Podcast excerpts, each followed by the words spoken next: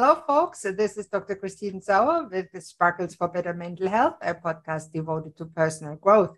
And today I'm excited, very excited to have Brenden Kumarasamy on the call. Brenden K, as he calls himself. And he's founder of Master Talk. He coaches ambitious executives and entrepreneurs to become the top one communicators in the industry. He has also a popular YouTube channel called MasterTalk with the goal of providing free access to communication tools to everyone in the world. Thank you for being the call, Brenden. Pleasure is absolutely mine, Christine. Thanks for having me. Awesome. Now, let me ask you, and I ask that everybody what's your story? How did you learn to communicate, and why is it a topic that is that you're passionate about, that is close to your heart? Yeah, absolutely, Christine. Great way of starting. So it all started when I was in college university. I went to business school and I did these things called case competitions. Think of it like professional sports, but for nerds. So while other guys my age were playing rugby or football or baseball, I wasn't one of those guys. I did presentations competitively. That's how I learned how to speak. But then as I got older, I started to coach a lot of the students in business school. Not because I was a great coach, but because the alternative they had was a rock. So they might as well pick me. And I started coaching them on how to do really well at competitions. And that's how I learned the art of coaching. And it was through all of that experience that I had the idea for the YouTube channel MasterTalk because I felt that everything that I was sharing with the students for free wasn't really available online for free for students to learn from or people in general. So I started making videos and then a few years later turned to what it is today. Wow, that's really cool. So, what do you think is the biggest challenge with public speaking? Yeah, absolutely, Christine. A lot of people seem to think that it's fear. I actually think there's a challenge even greater than fear. And the challenge is motivation. If we don't have the motivation to actually communicate effectively, we won't push through the fear that it comes with. But if our motivation is strong enough, regardless of the fear, we'll be able to overcome it. So now the question is, how do we get motivated? Because the challenge is most of us aren't super excited about communication. Whenever we think of communication, we think fear, stress, anxiety. We see it like a chore, and nobody wants to get better at doing the dishes. So instead, what I focus on is more of an empowering question How would your life change if you were an exceptional communicator? A lot of us don't dream about our communication. We dream about the vacations we want to go on, the stuff we want to buy, the big houses that we want to get, but we don't think about a world in which we're a better communicator in it. So I would start there. That is really amazing. So most people would assume, well, I was born and I learned to talk pretty early. So what's difficult about communicating? I just speak my mind and there I am.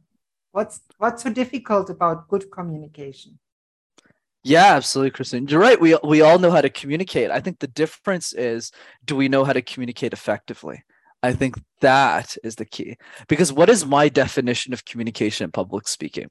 It's simply this achieving a specific outcome for a specific audience. So I'll repeat that one again. Achieving a specific outcome for a specific audience, whether that audience is 10,000 people on a stage or that audience is convincing your significant other that we should have Mexican food instead of Chinese food. And I'm sure all of us can think of situations where we didn't get the outcome we wanted. We wanted to convince our, let's say, our wife or husband or boyfriend, girlfriend, that we wanted to go on vacation to Hawaii and we couldn't, we, we ended up going to Greece instead because we couldn't get it done. So it's all about thinking about what are those outcomes in our life that we want to get better at. I like that definition. I really do. So when it comes to public speaking, and especially on the internet, one of the biggest challenges is, of course, cutting through the fluff. How do you get the attention of the audience in an attention strapped, strapped and uh, distracted world? Yeah, absolutely, Christine. So you're absolutely right. You know, presenting online or really presenting in general is really difficult because it's hard to get people's attention. So what's the advice? The advice is actually really simple Communication is like juggling 18 balls at the same time, Christine. One of those balls is eye contact. One of them is filler words, no ums and ahs. Another one is smiling effectively. So you have to juggle all of these balls at the same time.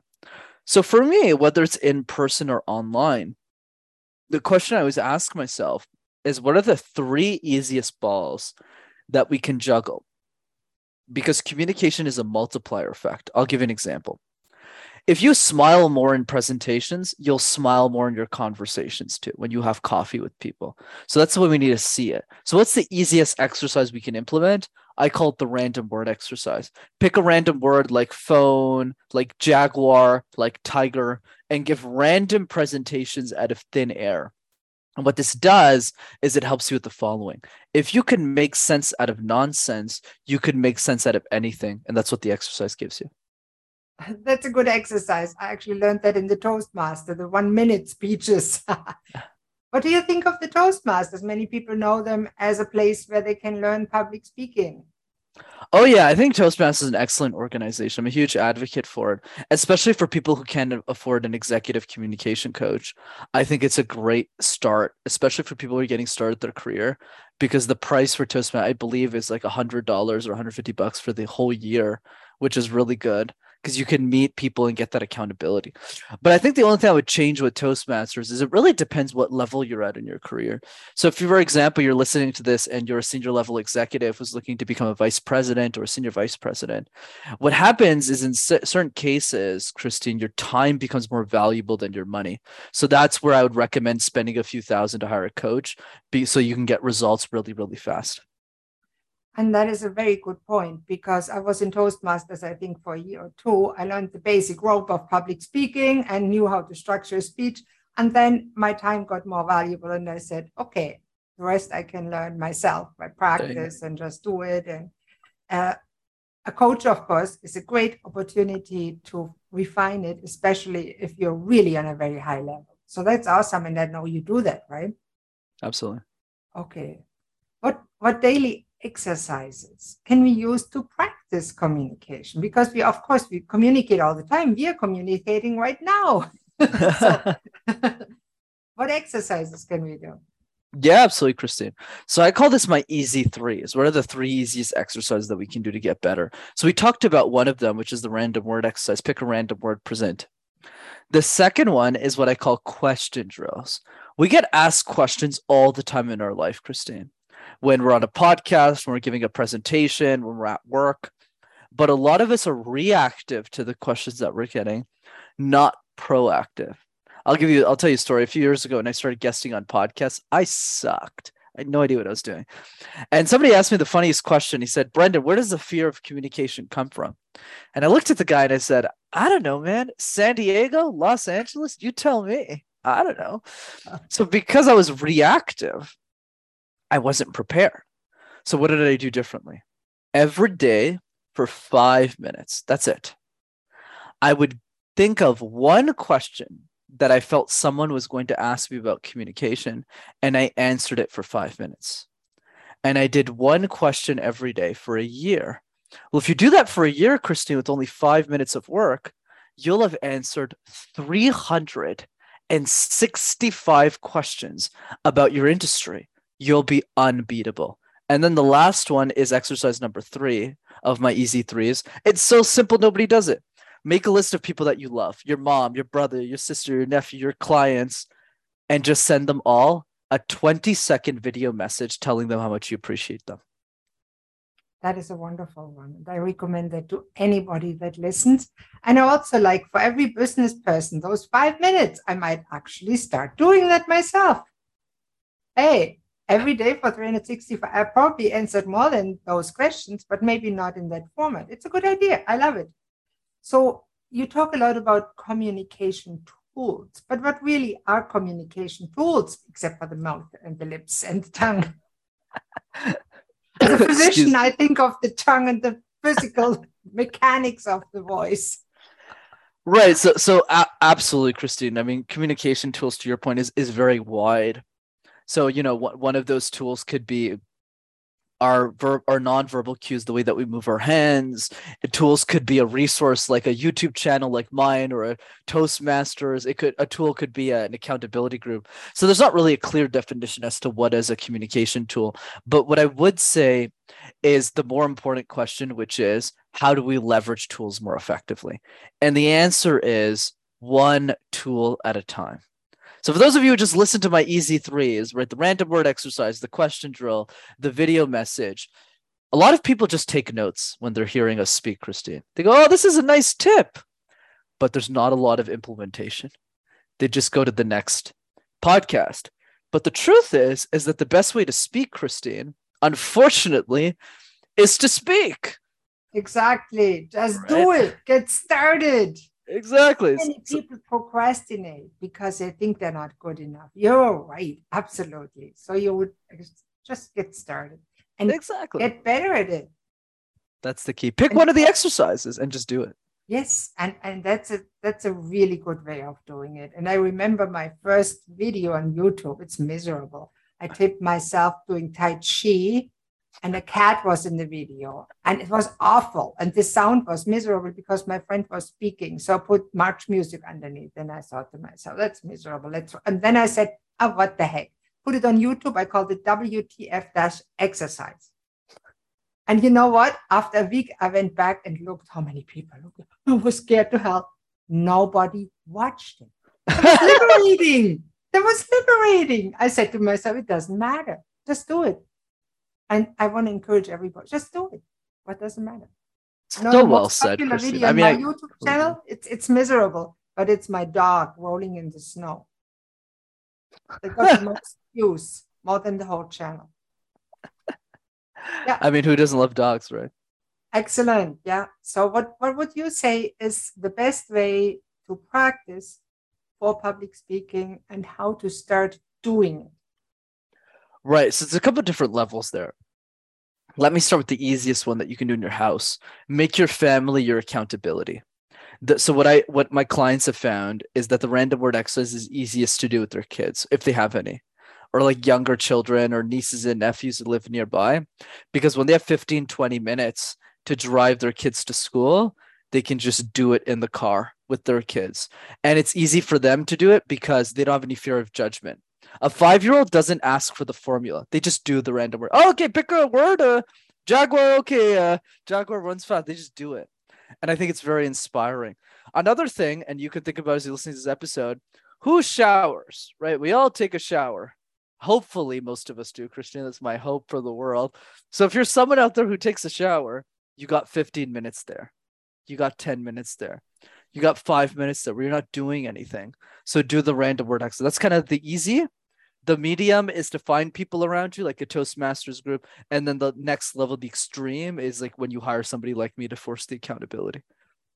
Yeah, those are very good points. Now, let me ask you, what do you think, like when you're speaking publicly, what, where would you see the role of the structure of the speech, the content, and the content of stories in it? Right. So I'm going to keep it really simple, Christine, for this podcast. What I'll say is the way you want to practice for speeches is implementing what I call puzzle. So communication is like a jigsaw puzzle. You know those toy puzzles used to play as kids, Christine's little yeah. puzzle. Right. So if I asked you, Christine, you seem to be an expert, so that's good. If you're working on a puzzle, you'll know the answer. It's fine. Which pieces do you start with first and why?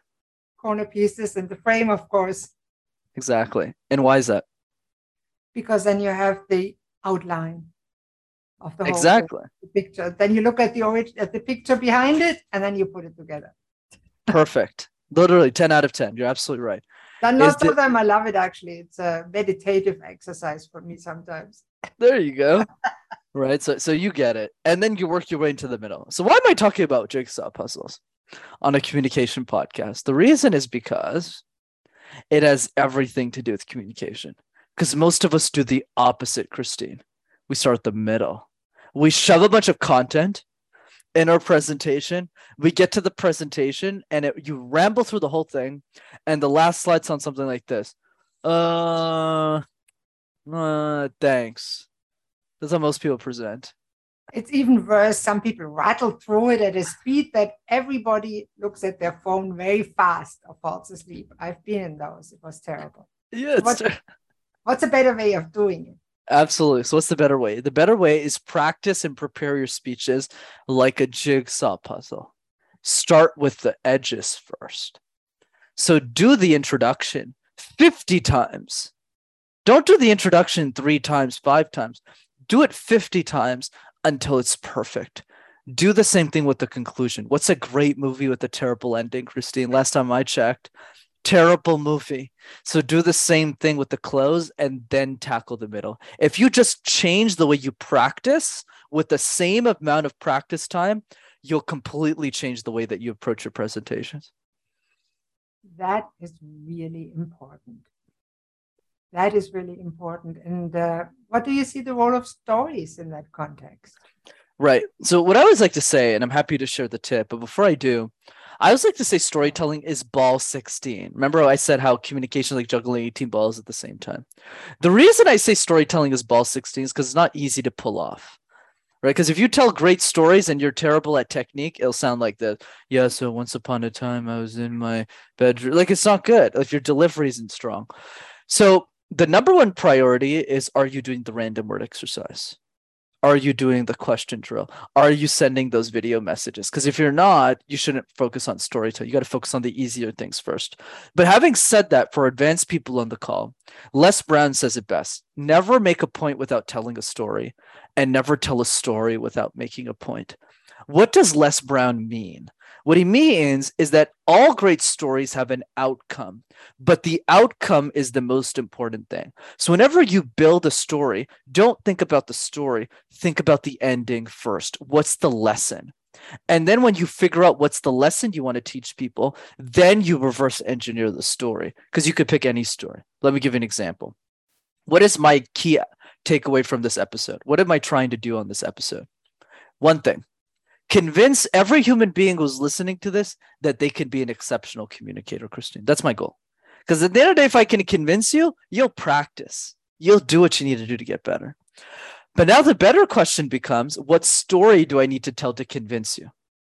And there's 25 different stories I could tell you. But the one that works the best is my own personal story. Because I grew up in Montreal, and you know this really well because you're Canadian, right? In Montreal, you need to know how to speak French but I didn't know the language. So my whole life, not only did I struggle with communication, Christine, I was presenting in a language I didn't know. So that always resonates with people and leads to my lesson. You know, I really love that, Brandon, and it's awesome. And you're talking about 18 balls, and without meaning irreverence, you're a man, so that's funny in, in, in English. Oh, you're right. my, my native language is German, so I think English too a little bit funny and sometimes when I think about uh, acronyms like BALLS or raining cats and dogs, I actually take it figuratively, literally, and I see the cats and dogs raining down. It's it's hilarious. I tell you. That's so funny. So, do you have a list of all those balls? That's a good question. I should probably develop one because I, I mostly use it as an analogy but that's a great takeaway from from me on the episode. But I'll I'll give you the first couple. So the first one I think is the random word exercise. After it's the question drill. After it's the the the the, the, the video message, and then after that it's probably puzzle, right? The puzzle method where you go through the corners. And then after that, the next five balls are the five basic techniques of communication, which is pausing, eye contact, vocal tone variety, pacing, and putting it all together. And then the balls continue. But you're right. I should definitely make a list. It's a great point. Yeah, I think it would be awesome. Now, I think you've given our listeners and viewers a lot of content and a lot of helpful tips on this little show. How can they contact you if they want to go further? Where can they find you, your YouTube channel? What's the best way to contact you? Of course, all your links will be underneath and in the description, but hey, let's say it. Absolutely, Kristen. It's such a pleasure to be on your show. Thanks so much for having me. So, two ways to keep in touch. The first one is the YouTube channel, which is MasterTalk in one word. So, I've access to hundreds of free videos on how to speak. And the second way to keep in touch is my rockstarcommunicator.com website. I do a free training over Zoom on communication every three weeks. That's fun, that's live, that's interactive, and it's free. So you can register for our next one at that website. Now, those are both excellent options. And everybody that has no money and wants to make money to communicate has to do that because it is awesome and you're funny. And that's a good way to communicate too is humor. Because without humor and the energy, life would be boring, wouldn't it? Absolutely. So thank you again so much for being on the show, Brandon. It was a true pleasure, and uh, I wish you all the best. Thank you so much. Likewise, Christine. Thanks so much for having me. So that's it for this episode of Sparkles for Better Mental Health. communication can absolutely improve your mental health. And I hope you will follow us for the next episode. Take care. Bye bye.